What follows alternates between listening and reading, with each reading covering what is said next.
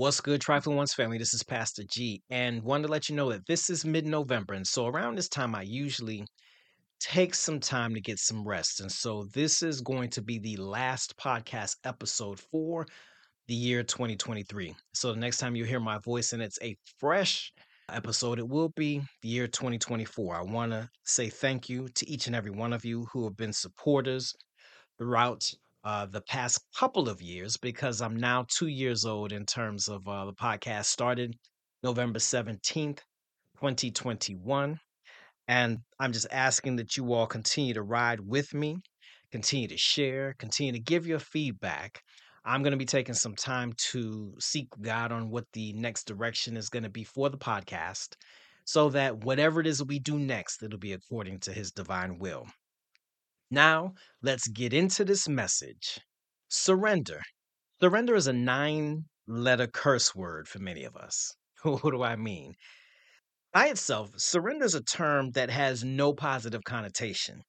I mean, if you think about it, for those of us who are real ones, like we don't use the word surrender. It's a verb, it's an action word that describes something that one must do. And that thing that one must do when we're talking about surrendering is to relinquish, to give up, to submit, to wave the white flag. And all of this, in my opinion, is considered unconscionable, meaning this is not something that we want to do. I surrendered. There's no way to say that and it sounds cool or or good. But surrender also means to cease resistance to. It means to stop fighting against.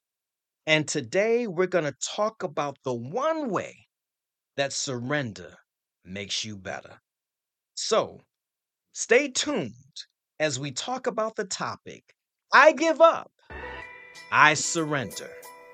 Coming up next on The Trifling Ones.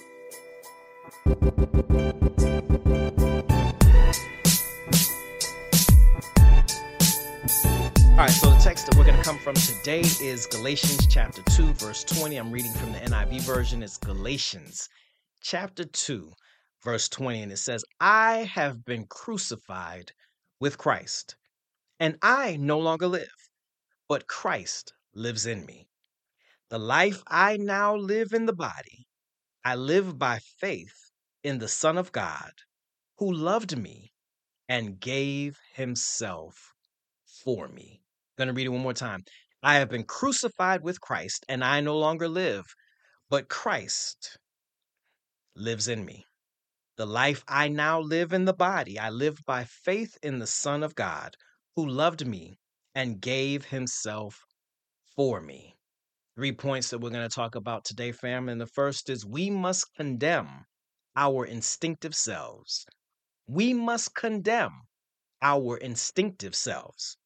Paul says, I've been crucified with Christ, meaning I had to metaphorically or symbolically kill myself.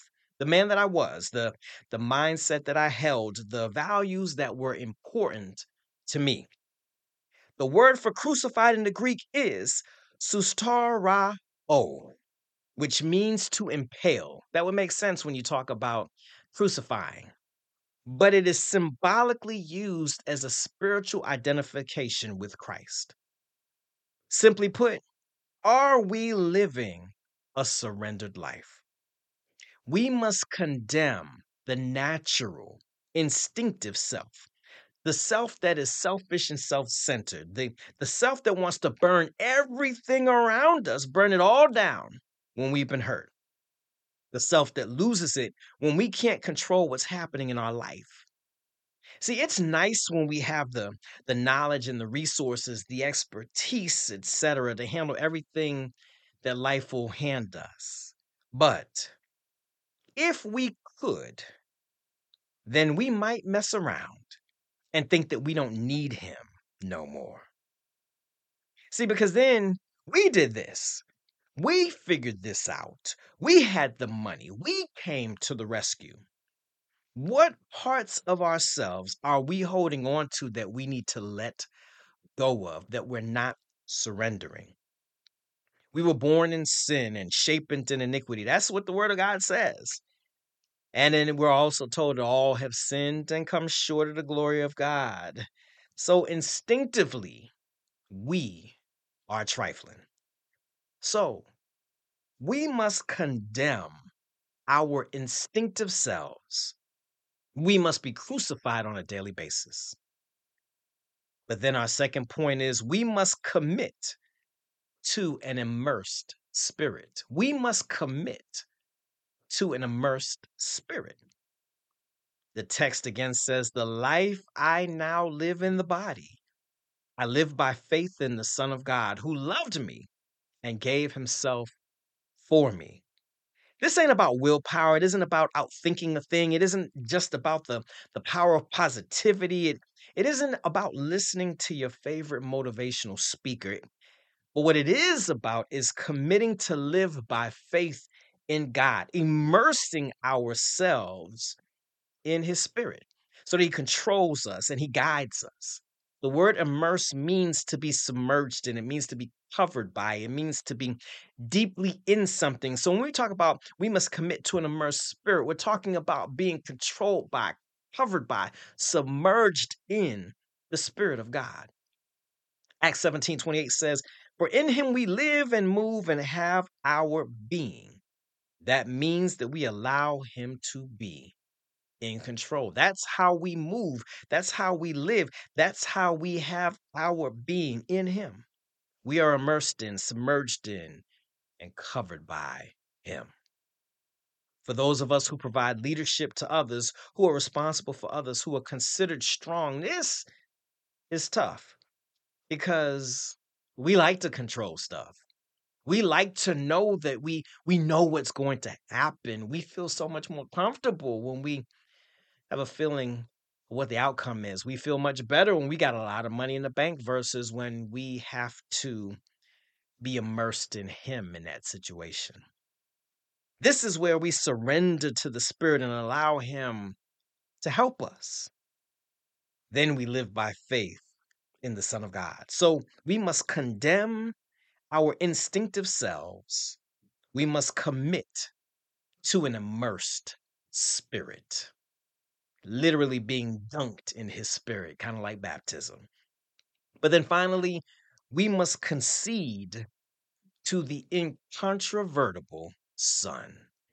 We must concede to the incontrovertible Son.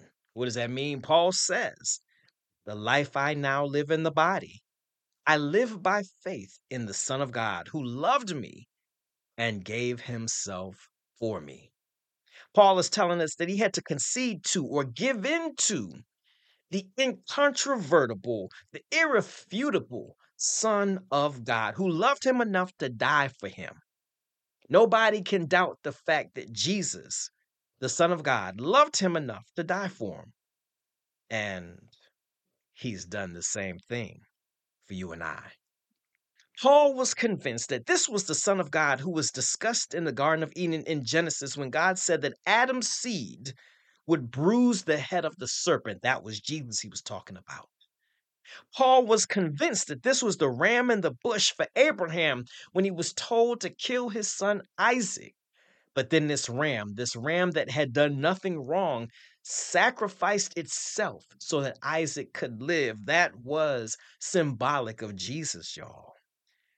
Paul was convinced that this was the sacrificial, unblemished lamb that was killed and skinned and sacrificed in the holiest of holies in the temple in the Old Testament during the Jewish day of atonement. That was symbolic of Christ, y'all. Paul had conceded that it is only through the Son who loved us and died for us that we can successfully surrender to God.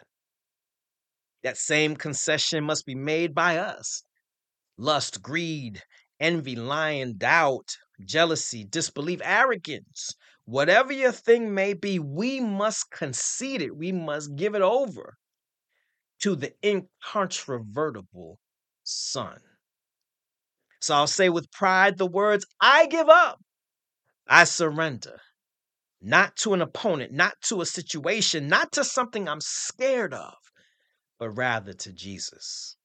So remember that we must condemn our instinctive selves, be prepared to symbolically take out our natural sinful selves. We must commit to an immersed spirit, meaning be committed to being under the control of, being covered by the Spirit of God. And finally, we must concede to the incontrovertible Son. We got to turn it all over to the Son of God who died for us. And through these three things, we can say, I give up. I surrender with no shame.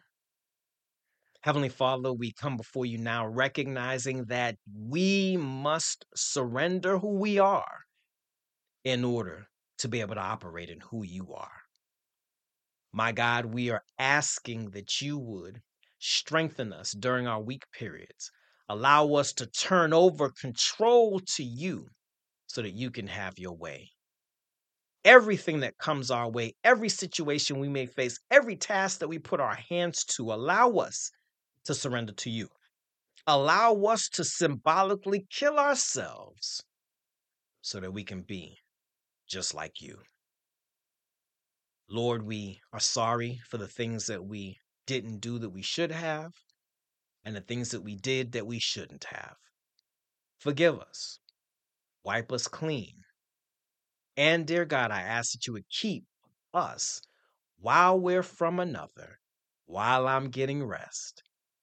And yet again, bring us back together again so we can be in fellowship with you through this program, The Trifling Ones.